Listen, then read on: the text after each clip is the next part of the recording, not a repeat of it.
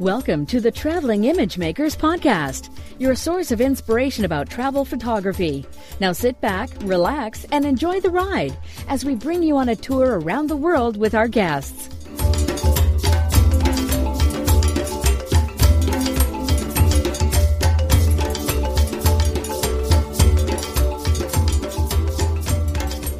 Hello, this is episode 78 of the Traveling Image Makers podcast with your hosts Ugo Cei and Ralph Velasco. This week we have an interview that Ralph recorded while on the road with uh, Jim Klein. Jim is a documentary and travel photographer based in uh, San Diego, California, and also a tour leader. This episode is quite long, uh, but it's uh, packed full of uh, practical information for travel photographers and it's mostly centered about uh, Jim's experiences while traveling Peru. Uh, so I'm sure you will all appreciate it. And if you love this interview and all the others that we publish, then please leave us a review on iTunes. Uh, you can just go to our website at ttim.photo forward slash iTunes uh, for that. you can also find all the links and show notes for this episode at ttim.photo forward slash 78. Now, before passing the microphone over to Ralph, I would just like to remind you that you can find everything about me online at my website, ucphoto.me. And as about Ralph, uh, his main website is photoenrichment.com. And you can follow him on Twitter and Instagram at photoenrichment. And now enjoy our conversation with Jim Klein. So I'd like to welcome my guest and friend, Jim Klein who is coming to us from San Diego, where his business, Jim Klein Photo Tours, is based. Although Jim is known for his expertise photographing all over Latin America, I've asked him to specifically discuss Peru and some other destinations. Welcome to the show, Jim. Well, thanks, Ralph. Um, I'm happy to be here. I'm looking forward, looking forward to it. Great. So, why don't we get right into it? Uh, why don't you tell us a little bit about yourself and the steps that led you to uh, become a travel photographer and uh, starting your company, Jim Klein Photo Tours? Okay, well, it was a, uh, I guess you could say it was a, a, bit of a winding road. You know, I went to uh, college and got my business degree and, and emphasized accounting, and I worked as an accountant for a while. And then I ended up working in tourism in Hawaii, and eventually a customer service for an airline company for several years, and then on, on to a sales job in real estate. But I think all of that particularly came into play in running a business uh, for the photo tours. Meanwhile, I my passion in life was to travel, and I started traveling to the developing world, especially Asia and down into Latin America. And I just really fell in love with with uh, you know the people in those countries and seeing how they had so much less than us, but how how they lived and how happy they were actually. And so I started uh, specializing more and more in going down into Mexico and then farther into Latin America.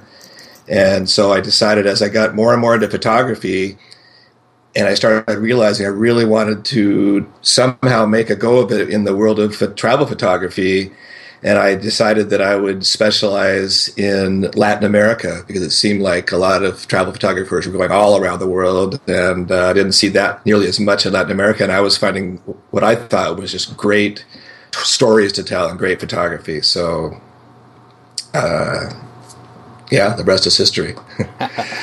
so uh, it sounds like you're probably one of the few photographers who uh, actually has a business background. Uh, and uh, there's uh, you know obviously this is a business and so you get a lot of people that want to become travel photographers and they don't realize how important the business aspect is would you agree oh absolutely. Um, you know i think the the business part is just as important as the photography part. I mean we'd like to think that it's just all the very very best photographers that will rise to the top and have successful businesses but it's not like that. I think in many cases if you had to say one or the other you know the people that are the great self promoters and everything are good in as far as getting their name out there as photographers. And in my case it was more of the business side of things for running a, a business like a photo tour company is not just getting out and shooting. It's there's a lot involved in making it all work. And there's a lot of competition as well as you know Yeah, and the uh, I think the business part of it is is probably a good eighty to ninety percent of what we do, and uh, you know the, the, the fun travel part is ten to twenty percent.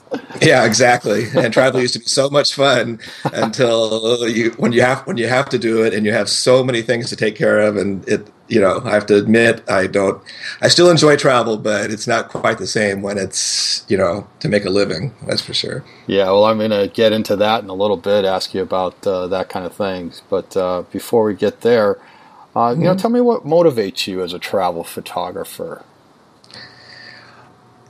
Well, as a, I think um, as a travel photographer, I was originally motivated you know, as I said, when I traveled to the developing world, that's really my passion, and especially the people, the cultures, and uh, you know, when I saw these people and how beautiful they were, and how with so little they could do so much, and and they lived, you know, they seemed happier than people in our country for some reason, and and so I guess my motivation was to somehow portray that kind of beauty and dignity of these people. And and I wanted to originally I mean I wanted to just bring back pictures to show all my friends who don't travel. And and uh, that that motivation is really what's continued is I always want to portray and show you know these people in these countries and and the whole country as a whole as well of course.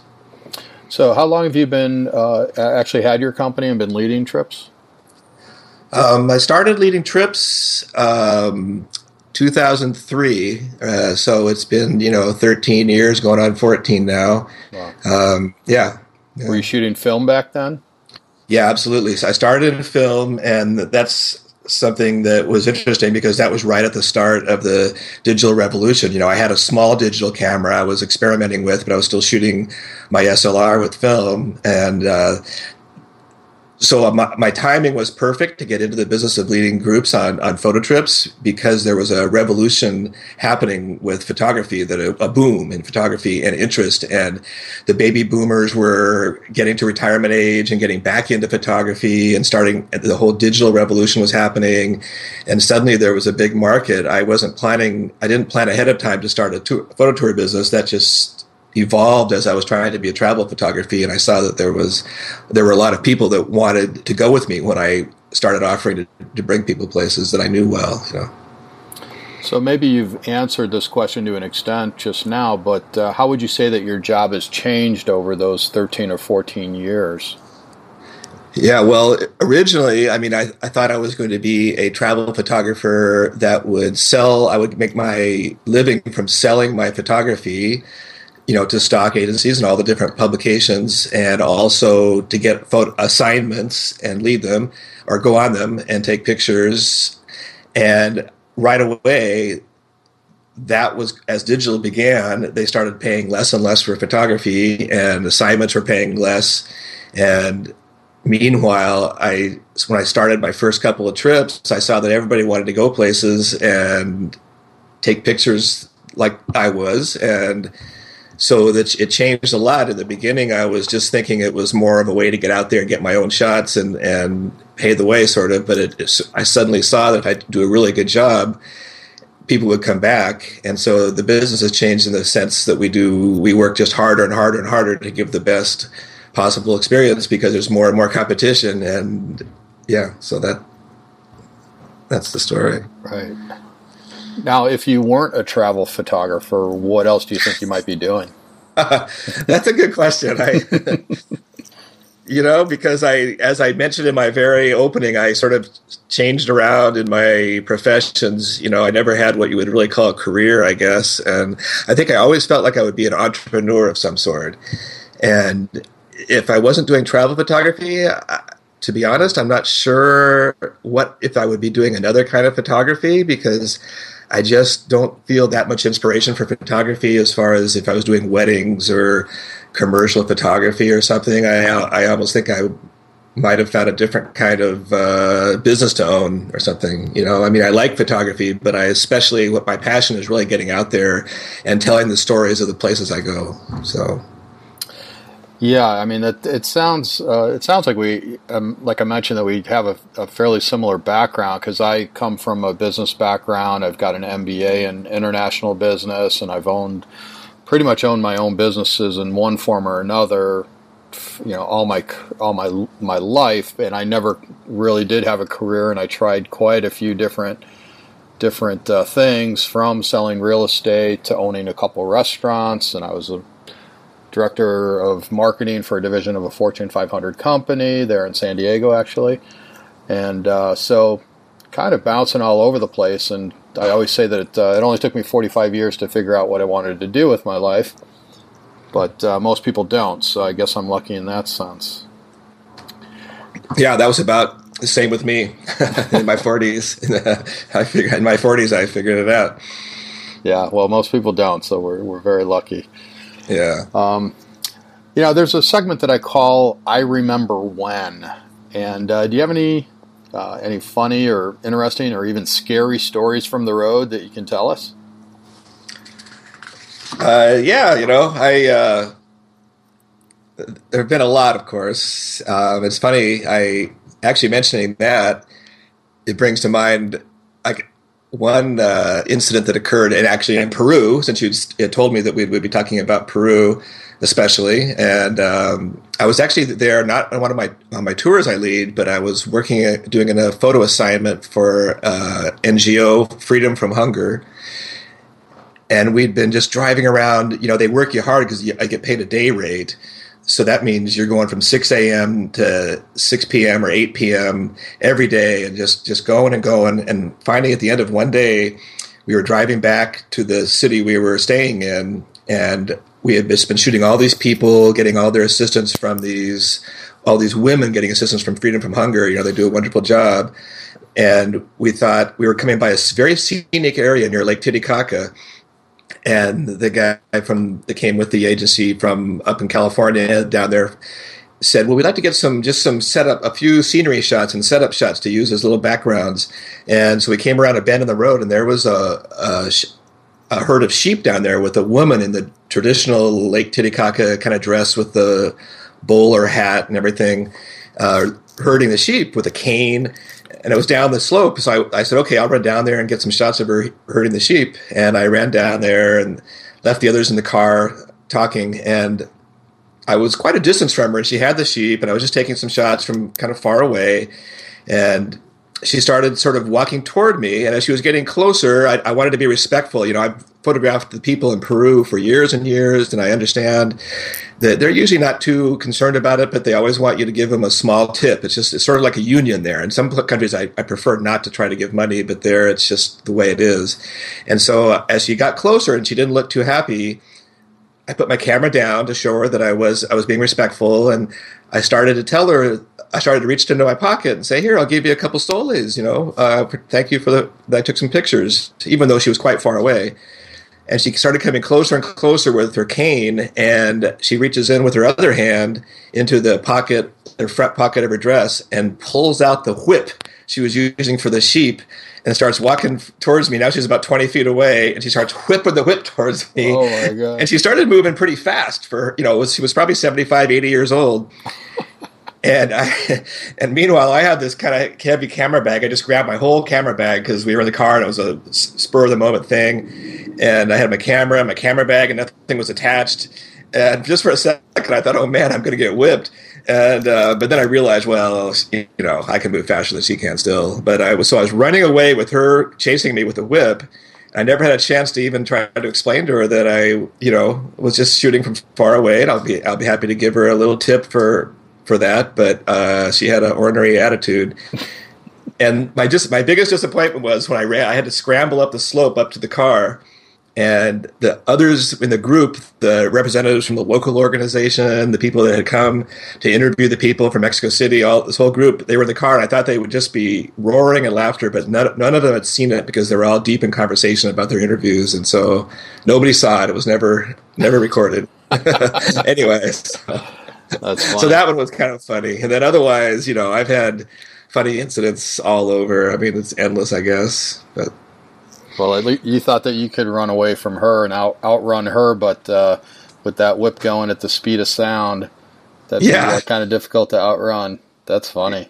Yeah, yeah. And she was, even though she was old and she had a cane, I mean, those people are so used to the altitude and the terrain, you know, they move pretty well. So, but, and meanwhile in Peru, you know, I've had, I was also we're thinking back and we've had, it's just funny, we've never had anything really bad happen, but we've had, I think as part of leading the trips that um, maybe you could say separates the men from the boys, so to speak, too, is I thought about it. We've had incidents with boat trips, with buses being stuck in the mud on a way out of the in the middle of nowhere. Our bus, um, our plane being diverted to a different city because Cusco was fogged in. Uh, our train was stuck on the tracks for a couple hours and throwing off your whole schedule. And so it's always moments like that that at first I just sort of get all stressed and then I kind of kick back and say, well, you know, the people always understand, and none of, none of the situations were really any real danger other than just complete major inconveniences. But yeah, it's kind of endless, I guess. The stories, I'm sure you've had those too. Yeah, I mean that certainly goes hand in glove with travel. Is uh, yeah, exactly and stuff. It's just all part of it, and right. yeah, and I found that uh, that my clients uh, and our clients, uh, because I, I do lead trips for you um, are are very understanding. I mean, they're very well traveled people, so they know that this goes on and that uh, we're going to do our best to try to minimize these occurrences, but that we only have so much control over exactly anything. yeah, and usually it's me that's the most uh, exactly. maybe right yeah. initially kind of stressed because I know it's thrown off my schedule. I've carefully planned, you know. Yeah. And there are other people are usually they're like you say they're good travelers and they understand, and then I just relax, go okay, we're just going to figure out Plan B and make the best of the day once things get straightened out. So. Yeah, and it's always a good story to tell later. Exactly. That's what I tell them. Yeah. I always tell them, yeah, you'll be laughing about this later. You know, I know that you go back to a lot of places over and over again, sometimes a couple times a year. But uh, as a travel photographer, what are you doing to maintain your creativity and to keep things fresh for you and your clients? Yeah, that's a good question. You know, I ask myself that question because I do go back quite a bit to my same, you know, I have places I go in, in Latin America. That's my specialty. Um, and one thing, I guess, to keep it fresh is I always find on almost every trip, you know, I find new things, hopefully, and I'm always trying to keep my ears open and keep talking to people because also, you know, inevitably in each area, you're going to slowly lose certain, you know, if it's a photo opportunity somewhere and they suddenly build, they tear down the church or, or they build a big new hotel right in front of you know, blocking the light, or I mean, endless things happen that you lose one of your favorite photo shoots with with progress, you know. Uh, but so I'm always, but I'm always finding I'm finding new ideas, and even if it's just new angles on certain photo shoots, and even you know when we do our image share with all of our people and, and, i see what people come up with and i go oh yeah that he went around the other side and got something good so i'm going to go out and check that other side of that place next time too. And I guess it's just to try to keep it fresh. And that's partly why I go on, on scouting trips, even places I know sometimes between the actual tours, just to go and maybe find one or two new things to keep ahead of the curve, so to speak, with as things change. You know, so that for me that works. No, that makes a lot of sense. Um, you're always trying to find new angles on things, and are are you do you, I don't know how often you change gear, but do you find that sometimes you come back with a new camera or a different lens or something that might give you a different perspective on a place? Yeah, um, I think of like not so much with gear. I'm not a real techie, and I, I like using my same gear and just knowing it really well. But like I can think, for example, in Oaxaca, we go for Day of the Dead, and it's a lot of that's the celebrations that take place, you know, largely at nighttime in the cemeteries. Um, you know, they're it's or celebrations. It's not somber or anything, but we're shooting at night, and so I have it's almost like a little workshop I do about night shooting. But um, with as the newer SLR and all the cameras have gotten so much better with their the results you get from higher ISOs, it really changed everything I do as far as we used to have tripods all the time and, and it was a pain, you know, to try to set up tripods in the dark and and so I realized, hey, you know, we just got to crank up the ISOs and and uh, you know, people still have the choice and some people use tripods, but you can do a lot of different things uh, you know, in the dark that you didn't used to be able to do, that's for sure. That's that's one example. Yeah. So you could still get some nice results even at those high ISOs with today's gear.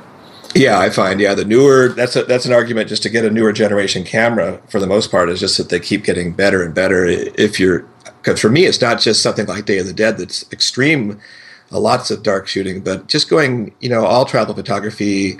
You know, going inside of places, you get really nice light that comes through hallways and doorways, and I mean, some of my favorite photography is indoors, really, and you know, a lot of people don't think of that. But now with with the higher IS, you can go to higher ISOs and, and really get nice results.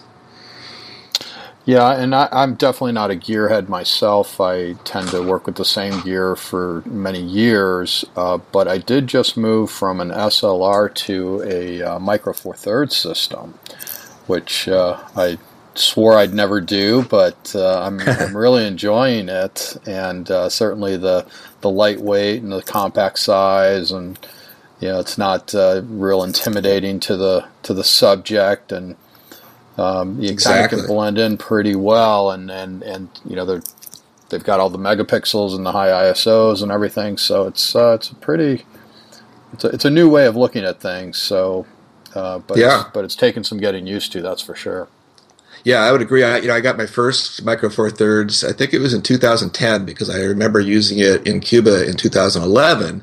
But I, but at that time, they definitely didn't have as as good of uh, performance at higher ISOs.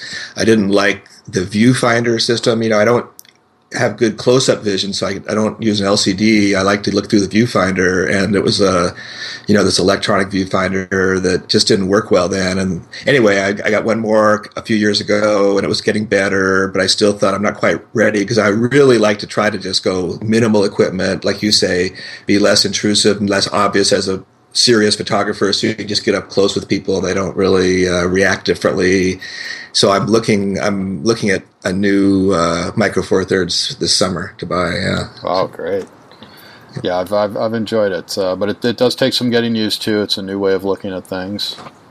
Mm-hmm. You know, you broached the the subject earlier, and I told you I was going to get back to this. But uh, you know, as much as you travel, are you ever able to actually take a vacation? well, I you know I do have a uh, family, and I have one of my sons is still at home. Actually, one is off to college. But uh, so for me, I don't do go on vacations alone, but I do scouting trips where I'm alone. But I'm pretty busy. Um, but I do when I go with a family. I don't usually even bring in a big boy camera. I just use my iPhone, and so I really just get away from from that. Uh, so yeah, and we'll do trips to the you know a beach resort or something. My family's not really into hardcore travel like I am, so it's more of a typical you know American kind of vacation to a resort or something. Or and also I a big passion of mine is skiing, and my both of my boys snowboard, so we do uh, ski trips and to me that's a vacation right and same thing i generally just bring the iphone and do some videos and a few shots and yeah. Well, that makes a lot of sense. Uh, you know, when you got a family, it kind of forces you to to do things differently because I, I, can't imagine they're going to want to go on a photo tour. no, uh, no, or, or, and even travel around and change hotels every two or right. three days. It's not their cup of tea. So. when you think back about how much we do change hotels, I mean, every two, three, four nights, you know, I'm in a new place, and that's it, it, just becomes sort of second nature. But boy, is it a luxury to be in a place for a period of time. You know, right. I, I don't even have a home. I mean, at, least you've got a home to go back to. But uh, I kind of uh, always feel like I'm on the road. Um, you know, I guess you sort of asked answered my my next quiz question was uh, when you're in a place, are you able to actually put the camera down, or are you always looking for that next shot?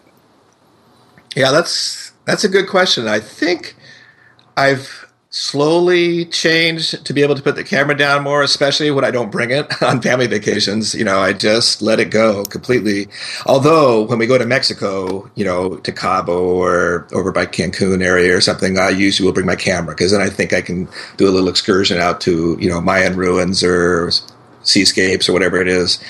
So I better have my camera with me and do a little photography. But otherwise, when I'm on my own, I do a lot of scouting trips and I have a lot of email to do always, you know, because I'm running the business, which is not just my tours, but also, you know, you're leading and Karl Grobl's leading trips in Asia. We have trips all over. We're expanding. So I've actually have, uh, I'm sometimes on scouting trips, I'm actually five or six hours doing email.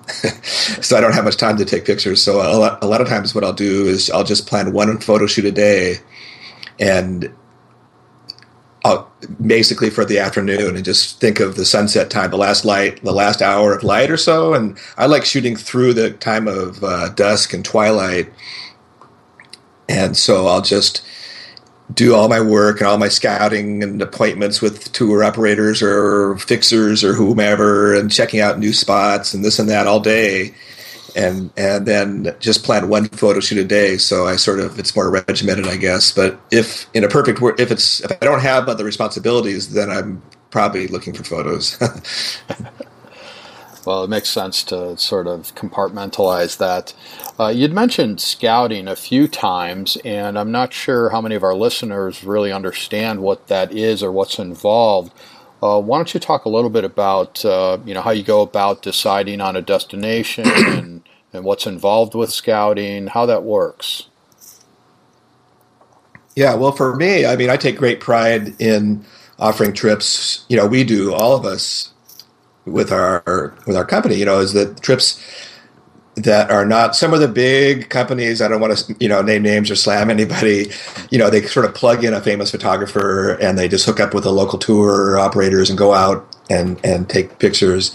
You know, but I like to try to really plan it really well. Um, for photography and, and I like to go to places ahead of time and check out all the the locations and decide, figure out a schedule where we're maximizing our time for the best photography, you know, the time of day for the lighting, and also is to meet the local people. And, you know, I, I always try to bring back pictures for them, get to know them. Um, so by the time we run a trip, and, it even goes down to you know looking at all the hotels myself personally, because it's not just to get you know a nice hotel, but it's to try to find the best one you can get that's in the best location.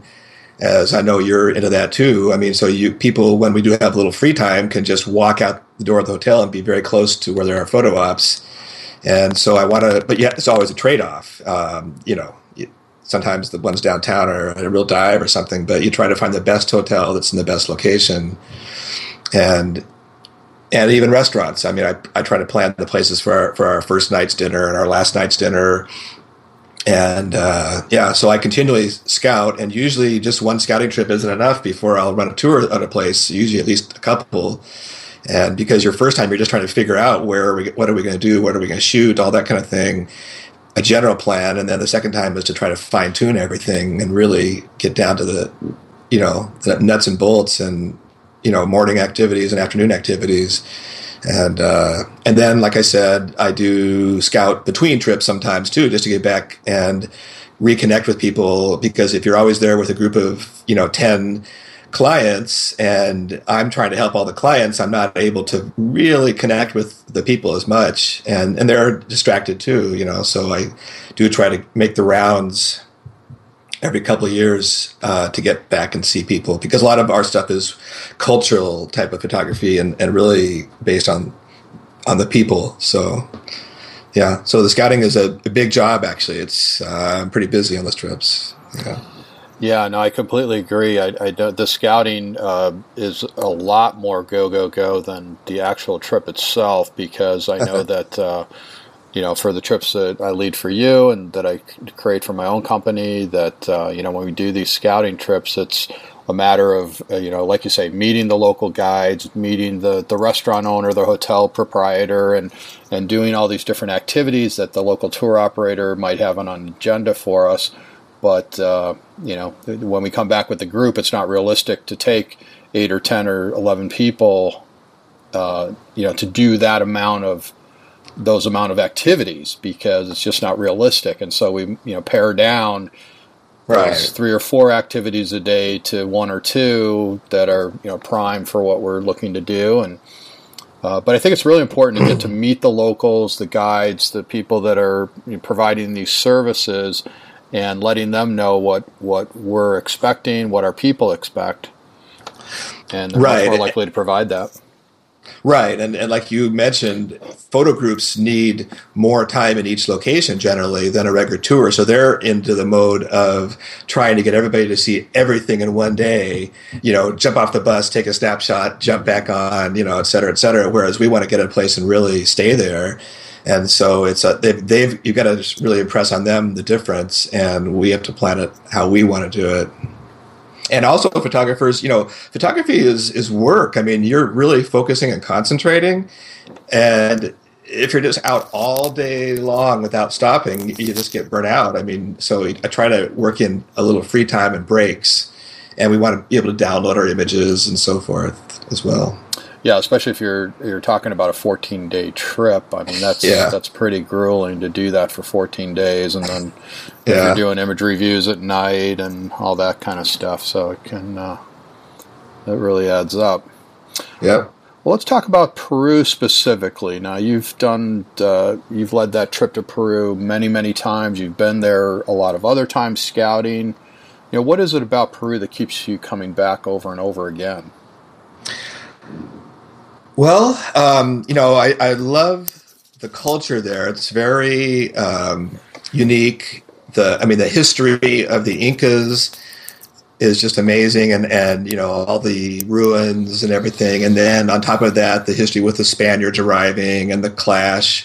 And but for me, it's probably I mean, the people are still well, the modern day people. If you go to the right areas, you know, up in the Cusco and Sacred Valley areas, they still live very, very traditional lives and carry on so many traditions. And uh, luckily for me, I guess Machu Picchu is there, so people, uh, photographers, always want to go. So it gives me the the the opportunity to keep going because I always have a demand of people that want to go there, and so since I live it there anyway, it's perfect. So I can go there and, and bring my groups, and yeah, it's just well, yeah, it's, it's there's so many there's actually so much variety of photography to do. It's not people just think I'm going there for Machu Picchu, and they end up they always tell me afterwards, oh, I found so much more. I love the Sacred Valley and the people and everything, you know. So there's just a lot there. Yeah, like you say, I think that uh, you know something uh, a site like Machu Picchu is sort of the anchor that kind of brings people in, and then when you you you show them the people, and and now that I understand, now I have not been to to, to Peru since 1980. I was there in high school as a volunteer, and have not been back f- since, unfortunately. Wow. But, yeah, but I understand that there's uh, quite a food culture there now.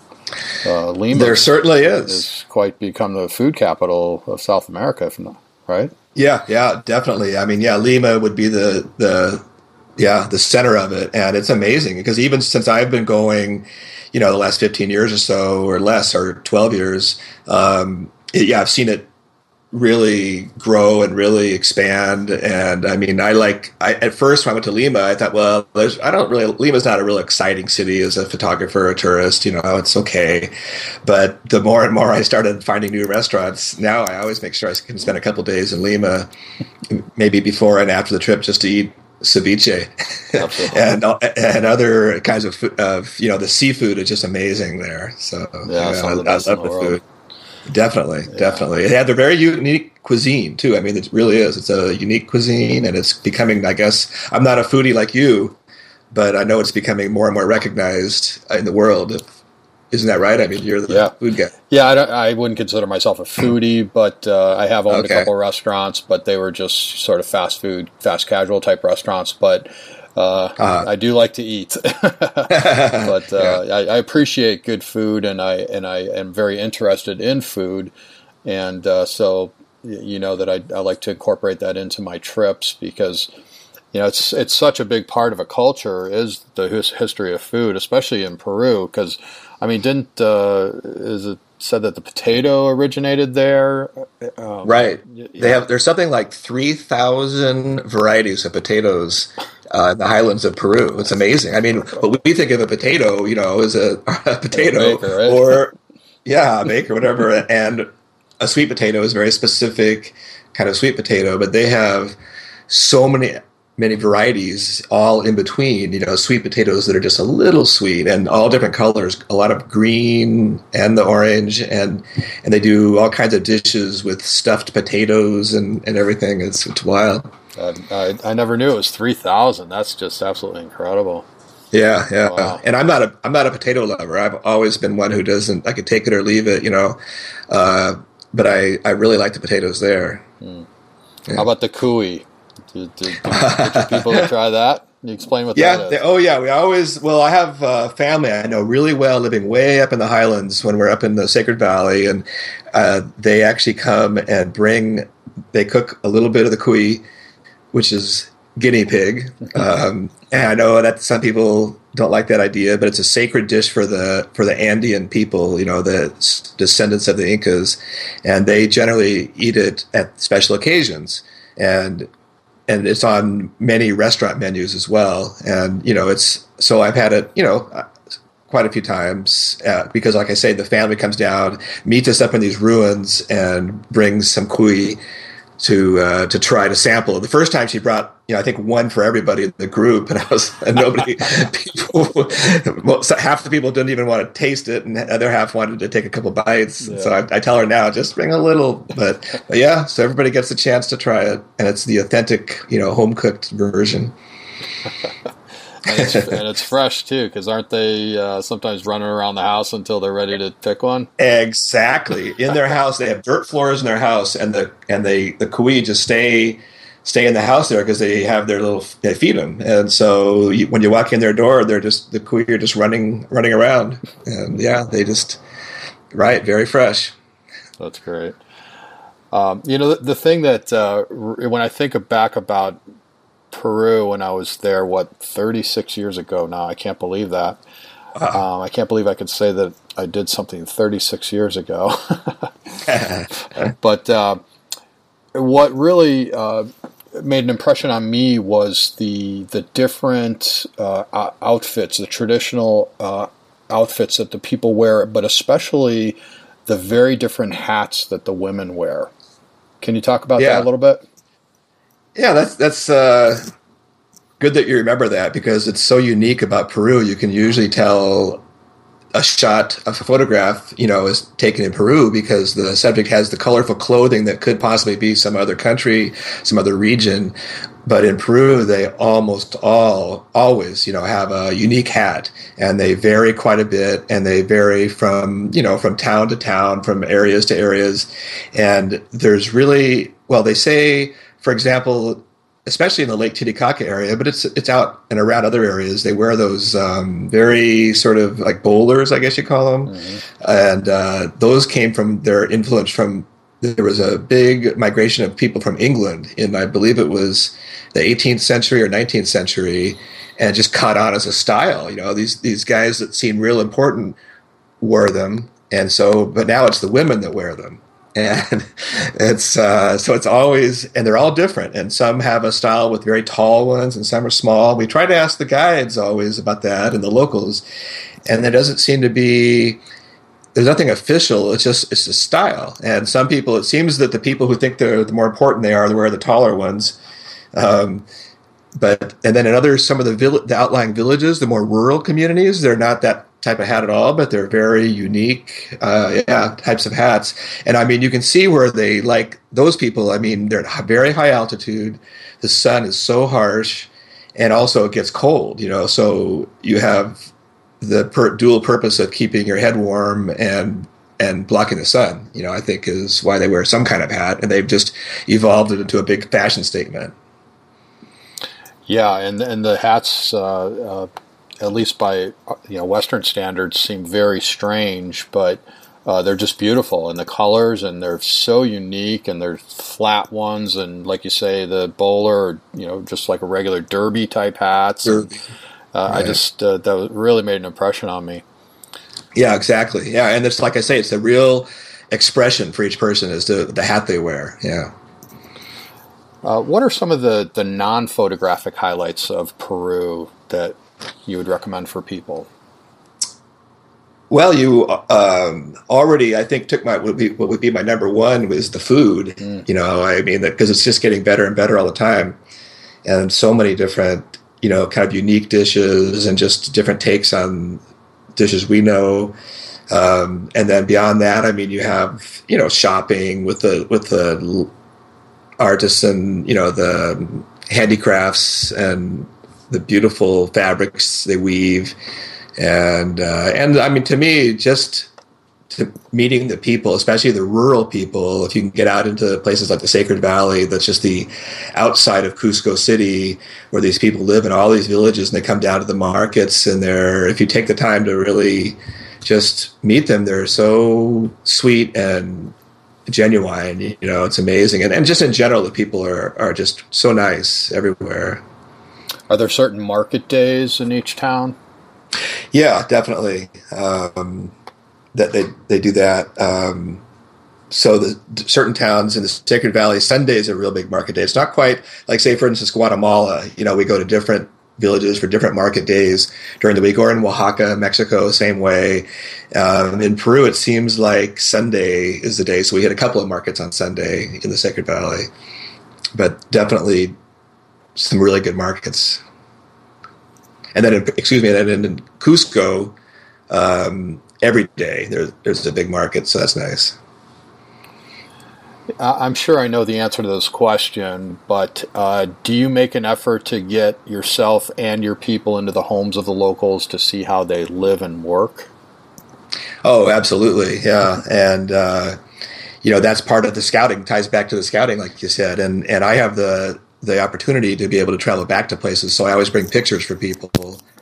And I've been doing that ever, you know, since the film days. I would bring a point and shoot and shoot, shoot. Uh, I was shooting slide film in my big camera, and so I would shoot print film in a, in a point and shoot, and I'd take one for me and you know, and then one for them, and then I go and get it developed at the one hour photo, and, and come back and bring them photos, and, and uh, so meanwhile, I've gotten to know people in all these places, and that's why a big reason I go back on scouting trips, like I said, um, so that we do go. You know, I meet people, say girls that are vendors that their families send out to sell. They're Like Guatemala comes to mind because we visit quite a few homes there, and I get to know the vendors, and then sooner or later, you know, I get invited to their homes, and then I get to know the whole family, and then we bring our groups, and it's good for them and good for us because, of course, they try to sell all their, you know, their handicrafts, their weavings, particularly, and um, and our people just really love going into people's homes and really seeing how they live and, and you know people's homes not, apart from what other tour groups go to but you know the real life. Yeah. And we'll sometimes like you say the work too because they're like some of the families we go to in one village in guatemala they actually their main re- source of it, income or their what they do is they grow their farmers you know and they grow onions and other vegetables. And you know, we'll, we'll come there and they're busy with all their onions, getting them ready to take to market and everything. So yeah, we get a, a real look into their lives. Uh, you know, I, I, like this idea of, of talking to the vendors at markets, and uh, sounds like, especially in Guatemala, that they're pretty open to, uh, you know, once they feel comfortable with you, I'm sure, uh, to invite you back to their homes. Uh, that I was going to ask, you know, what's what's a good approach for trying to get into people's homes? Because I know that, you know, on scouting trips, oftentimes the tour operator will will set that up for us. But what about when you're on your own? How are you uh, making that happen? Are you just sometimes knocking on doors? I know in Cuba, you know, in Cuba, it's you just walk in the you know the front sort of main you know entranceway to a big building and inevitably someone's going to invite you in the back and you know and offer you a beer or something. So how do you do that? Yeah, well, it's funny because when you started talking about that, that popped into my head was Cuba because that I and I was just there for a few trips this year. I mean, there it's very easy. Anybody can do it if you just slow down and, and smile at people. You know, they're going to invite you into their homes. Yeah, so it's a no brainer there. Uh, in uh, Havana, especially, and, and Trinidad, and really everywhere. Uh, I think other places, you know, if you're just an independent traveler and you're going there one time, I mean, it's a little bit more difficult. I mean, I've I've developed these relationships over time, and um, you know, it's not as some of the cultures. I mean, they're not as readily just to invite some stranger directly into their homes right away. You know, so I don't know. I think it takes a little time, but if you're in a say you're in a village for a little bit longer than normal, then you can start to meet people. You know, the far I think the far, more rural type of areas, you know, the more likely people invite you in your homes. But it kind of varies from place to place. And I, and I think that's why it's a good idea to think about uh, seeing people in their workplace because they're probably more likely to uh, have you into you know their their workshop or you, you know certainly um, you know if I'm in Rome or in, in Madrid or somewhere and I walk by a an instrument maker's shop, I'm definitely going to stop in and show an interest and start a conversation with the person. And, uh, you know, it almost 100% of the time leads to some great photographs. And then I say, would you mind if I brought a group back next year, if, you know, if I happen to be on a scouting trip? And, uh, you know, way often, more often than not, they'll be very open to that. Yeah, exactly. And when workshops are definitely, and we go to a lot of workshops, yeah, same exact thing. And like you say, it, that's a little easier because it's not actually to bring you to their house. Right. Um, the more uh, urban kind of place, it's more. I think that's more realistic is to get into people's workplaces, and then the more you're out in the rural areas, if you have a little t- more time, you can get to know people and actually see their homes. Yeah, and we uh, we do these uh, like in Cambodia, do these tuk tuk adventures where we kind of just I hire tuk tuks for everyone, and we go out and just kind of uh, peruse the the the hinterlands and pull over when we see a guy pounding out horseshoes or you know making sticky rice or whatever it is, and uh, they're they're really open to uh, to having us, and especially if you're buying things from them, of course. Yeah, yeah, and um, you know that that's understandable that you know people that do have things they would like to sell to you helps. That's that sounds like a great idea. Yeah, we go out. That's just it. The farther you can get off the beaten track, I think you'll find people that are just so open, you know, and they and they get a kick out of it because here are these international tourists. I mean, their lives are fairly routine and mundane. I think so. You, you know, for them, it's kind of fun too. You know, definitely, and they're proud of what they do and they want to show their work off, which is understandable. Yes. Um, do you have any tips for staying healthy on the road? Um, yeah, are you are you do you get sick much, or you kind of have an iron stomach with regards to intestinal stuff, or how, how do you? Well, you know, yeah, years ago, over the years, I should say, I guess, um, you know, I got sick several times in in different countries in my travels. I think maybe I've developed a better stomach since I've had had the bugs. I also think, well, in, longer ago, you know, you didn't have bottled water everywhere. And now you everywhere I go, you know, you can always get bottled water. And so I even I do use it for brushing my teeth. I'm not sure if that's really necessary, but I just figure why not? You know, I don't yeah. use too much. And uh, so for whatever reason, you know, I got sick several times in my life in different countries. I mean, the really bad kind of thing where you're just laid up with a fever and you know, uh, haven't. But knocking on wood here, I haven't uh, I haven't really had anything too you know major for a while. I mean, so I, and my attitude is a little bit you know people have certainly have the theory don't eat those uh, uncooked vegetables that that you don't have to peel and that kind of thing. Mm-hmm. I, I, don't know. I, I, still I eat salads everywhere I travel. Um, Me too. I, I sort of yeah, yeah. I sort of started thinking, you know, you don't know where when one person and one person will get sick in the group, and we all eat the same thing. And I think it also, you know, what I think is it really has partly just to do with your how worn down you are, stress, fatigue, that kind of thing. I find I get sick as much as maybe it's not, you know, maybe we're being exposed to some of these bugs, but somebody just happens to be susceptible at that moment. And I'm not, I, I can't predict which food it is or whatever gives you the stomach bug. So I, well, you know, within reason, I, I, I eat most things. Yeah, and I, I, I am a firm believer that you can, you know, wash your hands too much, use too much hand sanitizer, and you know, if you don't expose yourself to these organisms, then every time Yeah. you are exposed, you're going to get sick. And that's a good point. Yeah, yeah. I'm not freaky immunity. about. Yeah. Yeah, I'm not freaky about doing all this hand sanitizer stuff. I mean, sure, sometimes, but Mm-hmm. yeah, yeah. So I don't get too. I just try to keep a good attitude and keep going, and you know, it works for me. Yeah. You know, someone who travels as much as you do, can you give us uh, a few packing tips that other folks might not know about? Yeah, packing tips. I think, uh, well, one thing that comes to my mind because people will be asking me is I find I, I like to bring my carry-on items in two separate carry-ons, so neither one is very big. Um, because sometimes if you have one kind of roller bag that's pretty good size that, that legally fits within the, the luggage bin, but then you get on a smaller plane and it won't. And they'll usually, hopefully, they'll take pretty good care of it if they gate check it, you know, take it down just at the gate on the jetway or wherever. Um, but so I, but I like to have, I have a backpack, and plus I like to have, then I have a small item I can put under my seat for the things that I want during the course of the flight. So that's my way. But I find that everybody you talk to has a different, uh, you know, packing method. And obviously, I, I always would recommend to try to go reasonably light. You know, when I was first out traveling as a serious photographer, I, brought so much gear with me.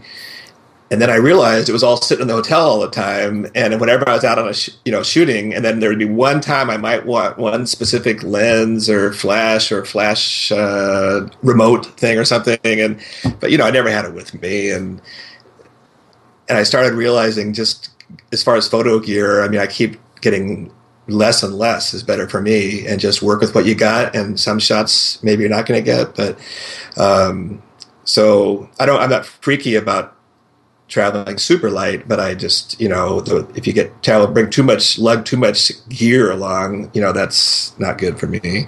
And I don't know, as far as packing tips, if you mean what you bring to, I mean, uh, one thing I always like to have that I can bring almost everywhere is a little dispo- those disposable ponchos you can get for a dollar or two in a little plastic case that they can fit in a camera bag and a little day pack in your pocket even. Um, because I've been after I got stuck out in the rain a couple times, far away from everything, I, I learned that lesson. So Yeah, that's I always bring a couple of the. I can bring a couple of those. yeah, that's a good tip. Is is there anything that you bring on the road as a reminder of home, or good luck, or anything like that? That's funny. um, well, photos of my kids. I always have those. Uh, yeah, and uh, I don't know about good luck or anything. You know, I mean, I, other things as far as just things to to to bring along. I, also, another thing I uh, fairly recently really discovered I like are my noise canceling earbuds. You know, I a, a while back I got some noise canceling headphones. But that's one more bigger thing to put in your carry-on, which is always a little heavy and a little. It's always nicer, smaller. Then I discovered that you can get those noise canceling earbuds if for flights. You know, you just don't realize how loud those airplanes are that you're subjected to that noise for hours and hours. So I love plugging my uh, noise canceling earbuds, my Bose ones. And like, yeah, Yeah, you know, for me, uh, something that I bring about ninety percent of the time, which is kind of funny, is slippers. oh yeah, I like to have my slippers, and so yeah, I've got these uh, very small ones uh, that uh, pack up very nicely. Actually, I got them in Romania on our Romania trip, and uh, and I just like to have. It just kind of reminds me of you know of home, even though I don't really have a home. But uh, you know, it makes me feel like wherever I am is home, which is kind of that's funny. kind of silly. I know. Isn't that funny? you wear those on the plane on the flights too. No, no, not quite. Oh, okay. Okay. Okay. Yeah, because I've thought about that actually. I take off on the long flights. You know, you take off your shoes, or at least I do usually to be comfortable. But then you want to uh, get up and go to the restroom, and you've got to dig down and find your shoes get moved all around, and getting them back on in that tight little space. yeah, and, you know, yeah. Slippers would be good for a flight. I hear you. you know, something that I'm really interested in and getting tips uh, from people like yourself is uh, how do you minimize jet lag? Yeah, I'm not probably the best expert. I, I would say uh, lots of caffeine and lots of alcohol. I'm, I'm just kidding. I wanted to see if you'd react. I did. No, actually, that's what all the experts say. Avoid, you know. Exactly. But I, but I'm not freaky about it. I like to have a drink or two. If it's a long flight, hey, give me a, you know, second drink. but um, you know, one thing for me is that uh, since I travel in Latin America, I'm mostly traveling north south, mm-hmm. and I don't go more than three time zones away ever. So you still get jet lag. Just just the t- I don't know. It's I think even changing going from northern to southern hemisphere, I think it messes with your body a little. Um, so I don't have great answers except for in my case, I like to try to I go ahead of my groups usually, you know, and get to a place just for jet lag, for getting on the ground, and and it takes me usually a couple of days just to feel like I'm really there. You know, after when you fly somewhere far away, and uh, so that gives me the opportunity to get adjusted anyway but I don't travel like you halfway around the world all the time. For many, many years, I did it years and years ago, and I remember being, you know, whipped for a couple days for sure. Yeah. But but my but I don't change the time zones extremely, like so I don't have to deal with it in that way. Yeah, no, I could see where that's a benefit just traveling north and south and only going maybe two or three time zones, east or west. Um, but yeah, I do travel halfway around the world for some of the destinations that I go to. And you know, my tips, if uh, probably obvious, is I try to combine trips. So, you know, I just got back from Morocco and the Baltics, and you know, I'm not going to fly back in between those trips, but I'll try to plan them so I could stay over there for a month, month and a half, or even two or three at a time. Uh, you know, the typical, I set my watch to the destination time zone right when I get on the airplane, try to drink a lot of yeah. water. Yeah. Uh, things like that. that. Uh, but one of my tips for actually being in the destination, and I do also try to get there three, four days in advance because uh, you know, I, I, not only do I want to catch up on the jet lag, but you know, obviously we're confirming, you know, yeah, things, scouting, you know, reservations yeah. and things when we're for our groups when they're coming over for scouting. Yeah. But uh, one thing you talked about the noise canceling headphones is what I use is a um, a sound machine when I'm sleeping, uh, when I'm when I'm in the hotel and it's actually not a separate sound machine. It's just an app on my iPhone called right. Ambience, and it's just a white noise, and it drowns out almost everything. Whether it's street noise from outside, it's uh, you know the cock crowing, or, or you know a, a disco down the way, whatever it is, it drowns out that noise. And uh, so now I have trouble sleeping in complete silence because any little noise startles me. That's yeah, that's funny. Yeah, that, that's a good idea, and a lot of people are doing that nowadays. You know, I haven't actually done that much. I always have earplugs with me to stick into my ears if I start hearing something, but those are a little uncomfortable sometimes. It kind of bug you a little. Yeah, and I'll use both. Uh, so I use the foam ear, ear earbuds and uh, earplugs, yeah. and then I'll have the sound machine going. I plug my iPhone in, so I don't have to worry about it, you know, running out of juice. Plug it in and just get that that white noise going, and uh, man I don't sleep like a baby, but uh, you know, I sleep a lot better than I normally would. So, uh-huh. um, so um, you talked a little bit about uh, photographing the people in Peru, uh, and you mentioned uh, sometimes you have to give a little bit of a tip.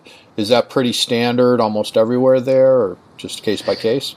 Yeah, in Peru, you know, I've always been one to try to avoid just handing money to people for photos because, in general, you know, I think it's a fine line between that and just creating people begging for money, you know, or just give me money for photos.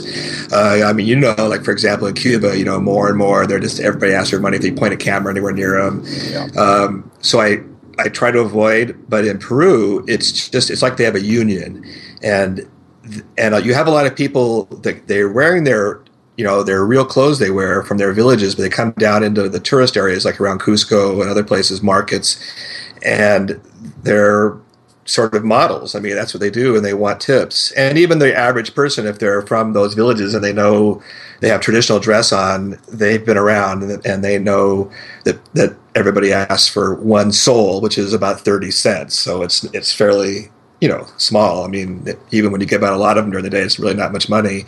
Um, and there, like I say, in Peru is one exception where I just know if you have somebody, you just have to give it until you get really off the beaten track and they're just not used to tourists. Then they don't ask. And I don't, certainly don't go out of my way to try to start the, the habit in those places. But yeah, but in the tourist areas, it's I just if you want to get the shots, you just accept it. It's already they've already been you know quote ruined unquote or whatever. I mean they they're they're you know if you don't pay give them a sol for a photo, the five or one minute later, the next person walking by is going to give them a sol. Uh, so anyway, yeah. So I that's just kind of the standard way around the tourist areas for the tra- traditional people. Yeah, and, I, and and I'm sure you you know you set up your people for that's what to expect, and they exactly. know. And uh, you know, if, if, someone's a street performer, they're there to get tips. I think it's only right that we should tip them. Yeah, but, yeah. Uh, but I, I, don't go down the street just handing out money. Which you know, at times I've I've had people on trips that will do that, and they'll just you know they take a picture yeah. and they walk up to someone and give them money, and I and I say, oh, that's you know probably not a good thing to do. Uh, you know that person wasn't asking for money; they're just sitting in the doorway, and uh, yeah. you know they just they get desensitized, and you know all of a sudden you've got little kids now. Every time someone takes a picture, they they got a handout everybody's got their hands out, right? And then you end up getting pictures. It would be a great shot if it wasn't for their hands sticking out, you know. and, no, I I wholeheartedly, I really try to and in my case even in peru i rarely give the, the coins because they know me in some of these places now and i give them pictures and that's such a better tip you know even in other places you know you, you give a kid a coin and then you pass them again five minutes later and you see him chomping on candy you know yeah. so it's just a waste and whereas I mean, you give them pictures, and I'll walk by an hour later, and they're still looking at those pictures, pointing it and talking about it, showing their friends, and you know they'll have them in their family for years. So it's it's a much better gift to give, and and and you know it creates a trust. You know, so it works for for them, and it works for for me and my my clients as well. You know, so and I think it I think it gives them a reason to be photographed too. Is like okay, some people are yeah. bringing back pictures, and so I can see the result but uh, yeah, the, I, mean, I encourage right. people to do that as well, and I say that it's an it's an inexpensive, lightweight, very meaningful gift because some of these people don't even have mirrors in their homes, uh, right? Let alone pictures of themselves, and so I think that's a great idea. Yeah, yeah. Um, one thing that I do with my groups before a trip, you know, when we're kind of doing our meet and greet that first evening, is I ask everyone to to have a theme in mind for the trip. So it could be anything from hands to people at work to the color red, whatever it is. Uh, is there any particular themes that you keep in mind? Maybe that you have an ongoing theme, or do you do that for yourself? Yeah, a little bit. Um, yeah, I uh, one of my one theme is uh, corn. Corn. Okay. corn. because, you know, especially well, the people the the Mayan people and I think really all the the indigenous groups from Mexico call themselves the people of the corn, you know, because they believe that they were actually God or their great creator made them out of corn, and corn is their complete staple diet. I mean, from the from the tortillas they have everything in, you know, to the tamales and the pozole and all, all, the food. I mean, corn is is everything for them, and and so I like to get shots with corn, you know, be it just some corn on somewhere sitting somewhere, or people with corn in their hands, or people eating corn. And in Peru too, it's uh, like we mentioned, potatoes are big in the in the real high country, but corn is still a huge staple there. And so, and when we get we go at the time of year when they're actually harvesting corn, so we get opportunities for corn shots. So it's kind of funny. I, I tell my client, my my participants say, you know corn corn and and and, and one other uh, theme is virgins. Wow. And, and I, yeah, I, explain. yeah. yeah. yeah yeah. No it's the in Mexico the Virgin of Guadalupe okay. is uh, the patron saint of the country. And she, it's so she's so important. You know of course every church has a statue of the Virgin. And every, I mean almost every taxi driver has a little Virgin hanging from his rearview mirror, and so many homes they have little statues, little depictions of the Virgin of Guadalupe. Um, so I I've started making a collection. So I, I tell people on my trips, oh, I have a collection of virgins, and so they get, think it's funny. So you're talking uh, about any, the virgin, not virgins. right, right, right. Virgin shot, vir, photographs of the virgin. Yeah, I should. That's what I should say. I have a virgin collection. I say, I but uh, anyway, yes. I, so I have. I need to come compile that actually better because I've taken so many hundreds and hundreds, and I, have them in a couple different folders. But yeah, and I have other ones. You know, yeah, I could go on and on, but uh, Yeah, sleeping man. What's Go that? ahead. Oh, sleeping man, I call it, and it's just where not to get somebody who's down and out and kind of pathetic sleeping on the street, but more people that you catch. For example, in markets, for example, people are getting up before dawn to to get their products into the market and get set up or going to get their produce or whatever it is. So you're you know you're going through there in the middle of the day and you find people just sound asleep on top of their vegetables or something. And so I have sort of a, it's just slowly. I'm not really searching it out, but when I as soon as I see it, like okay, so there's a sleeping person, you know, and it, so sooner or later I'll have a, a, a show just of sleeping people. Sleeping virgins Yeah, yeah, sleeping with virgins. corn. the corn, yeah. There's there you go. That's what I'm looking for. Um, yeah, I, the one thing that I have sort of ongoing is people reading newspapers. Ah, and I started that on our uh, Nepal Bhutan tour that I did uh, led for you guys, and I, uh, especially in Kathmandu, just found that I was getting a lot of photographs of people reading newspapers, and so that's sort of been my ongoing theme that I'm always looking for. But I, I, I recommend that people have a theme in mind, and then we all talk about it, and then it's uncanny how uh, often everyone will see everyone else's theme from then on. That's a good idea. Yeah. You know, I don't actively pursue that with my groups, but uh, that's a note I'll take. Themes. Yeah. um, Yeah. I had. I remember one trip so many years ago. It was when, when I did a little two day trip down Ensenada to Cade, and I had a guy who was in a photo class or something, and, and they were had to do the color red or yellow, I forget. Mm-hmm. So he was just telling the people in the group when we were in the bus, you know, oh yeah, I've got to find you know yellow. Next thing you know, everywhere he went, everybody was screaming yellow, yellow. Yeah. yeah, it's uh, you know once you know what you're looking for, you'll see it almost everywhere. yeah. Well, as we wind things down, I wanted to ask you: Do you have uh, any special tips you can provide for our listeners? Any apps or software, books, classes, gear, anything that you've been uh, using lately or discovered lately that you think our listeners uh, might help with their travel photography? That's that's a tougher one. You know, I'm not because I'm not a techie guy, and I kind of my uh, sort of way of doing things is that I use. I sort of tend to use the same equipment and just know my equipment so well that I don't even have to think about it. Um, so, and I'm not. I think you know I'm not a real big techie guy as far as you know even apps. I have a, I you know I load the ones I really need on my phone for certain things, but I'm not. And I do use my iPhone to, to shoot with, you know, but I haven't learned the all the apps for that. Um, so for me, my theory is more. I, I like you mentioned, you use same model, and I just get the new version of the model. You know, I use a Canon 5D, and I've you know used it for so long. I'm just waiting for the Mark IV to finally come out. But I like the fact that I instinctively just move my buttons around and don't have to ever even think about my gear. And um, so I'm not, you know, when you mentioned, I think you said books. I mean, I, I always bring a guidebook on trips, and that's if you're going on a photo tour, then somebody else is handling most of it for you. But if you're going, certainly going independently, I, it's still old school. I know you can find a lot of things online, but I like I like the old fashioned guidebook, and I can just throw it in my bag and read it whenever I want to. But yeah, not, I don't. I'm not such a good source for apps. Well, I think uh, you know, um, just the idea of getting to know your gear is a very, very important tip because they get so many people that uh, you know buy a camera a week or two before a big trip, and then they read Yeah. the manual on the flight over, and if at all. yeah, if they do that, and they brag about it, and uh, you know, and then you're on this once in a lifetime trip that cost you thousands of dollars, and you're you know trying to learn your gear on the trip, which I, I think is kind of silly. So I really encourage people to to buy gear very well in advance of a trip.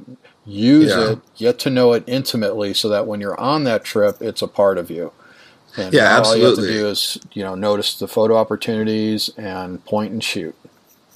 Right, and I I see people that are so caught up in you know even reading the manual can be dangerous if you, if you read all 350 pages of it and learn how to do every single little function mm-hmm. they're continually talking about all these functions are changing then they're trying to take shots and it's not coming out at all. And they're saying, Jim, what do I do? And I'm like, oh man, we got to go into your menu and figure out every function you changed and yeah, you know reset. Yeah, reset it. and, and, then, I mean, it, you know, yeah, I see that so much. They get so caught up in the gear that it just paralyzes. It can paralyze you, you know, and even the equipment too. They're lugging around huge bags of stuff, but then when it comes time to shoot, they're not ready. And so I'm more of a minimalist and, and just know what, what you have as Bob Dylan said, know your song well before you start singing, and, and that's what I think.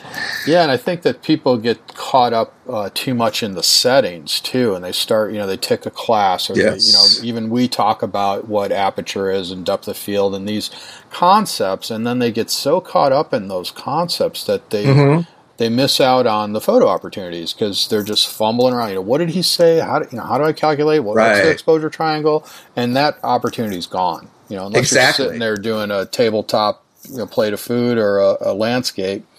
Right. But you know what I mean, right? Oh, absolutely. Yeah, I, I find it funny that, that people will turn and ask me questions right when we're having like, look at this is the moment the sun just burst through a little hole in the clouds, and you've got some guy, you know, in the fields, you know, doing something amazing. You've got the light, the the magic moment, and then they're turning to me and saying, "Well, do you think?"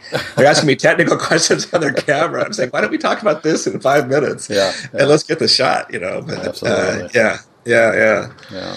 I say turn that camera into a point and shoot Get all your settings yeah. right for whatever those conditions are, and now all right. you have to do is concentrate on recognizing the photo opportunity and capturing it.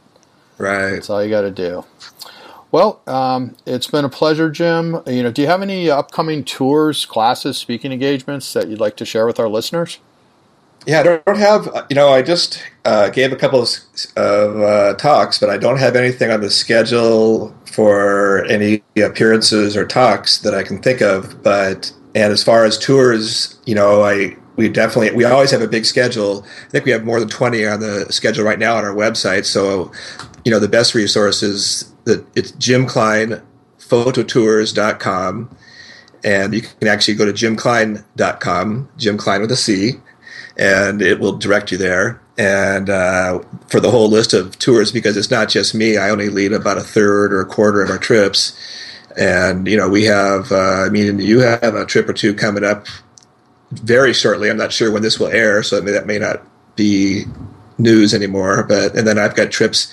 You know, I, I have trips to Oaxaca for Day of the Dead, to Guatemala, to Peru, and to Cuba, and also other parts of Mexico, such as Chiapas and Baja California. So I think just checking the website is the best way to go. Great, and we'll put that uh, those links in the show notes for sure. Uh, do you want okay. to talk a little bit about uh, any of your social media handles that you want to let people know how to connect with you on, on social yeah, media? I, and I'm once again a fairly low tech, so the only thing I do is Facebook. Uh, and we have I have my Jim Cline. You know, if you look at my name on Facebook, as well as I'm sure you could post that too. We will.